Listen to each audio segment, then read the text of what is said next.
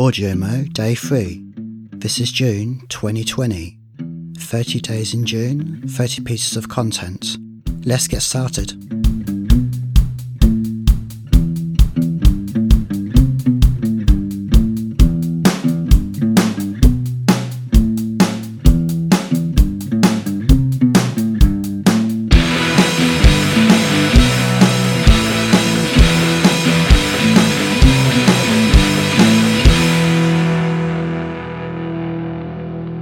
Today feels like a lazy day. Maybe to do with the weather. It's been a bit of a drizzly day here today. I'm trying to make the best of lockdown while it lasts, because I want to have a lot to show for it when it ends.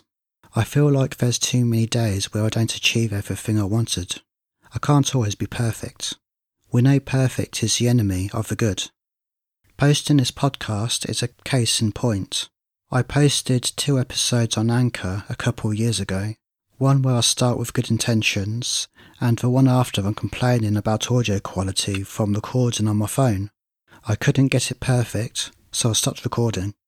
Early this year, I tried rebooting the podcast on my own platform, thegreatshows.com. I recorded one scripted episode and never published it. I forced myself to do it and lacked enthusiasm. My lack of enthusiasm came across, so I wasn't happy with the outcome. I'm grateful to the Audio Mo Challenge for helping me reignite my enthusiasm and taking the pressure off myself to make it perfect. The challenge is to keep posting, whatever it is. I learned a new word today satisficing, a portmanteau of satisfactory and sufficing. It's a decision making strategy or cognitive heuristic where you look at the alternatives until an acceptability threshold is met. Deciding when to make something public would usually depend on me making something as good as it possibly can be. I've got into a habit of just creating content, whatever it is. A lot of it might just be personal journal entry. Once I think it could be good enough to make public as a blog post, I publish it. If I keep creating, then I develop options.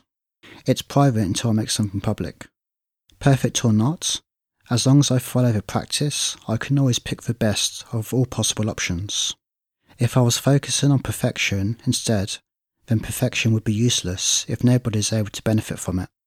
Being perfect is only good if you can share your message. I would rather post a lot of good content for the many than a few perfect pieces of content hardly anyone sees. If you have similar feelings, then let me know.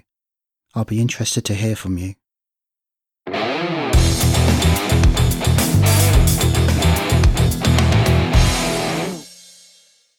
Don't forget, you can find more on thegreatshows.com.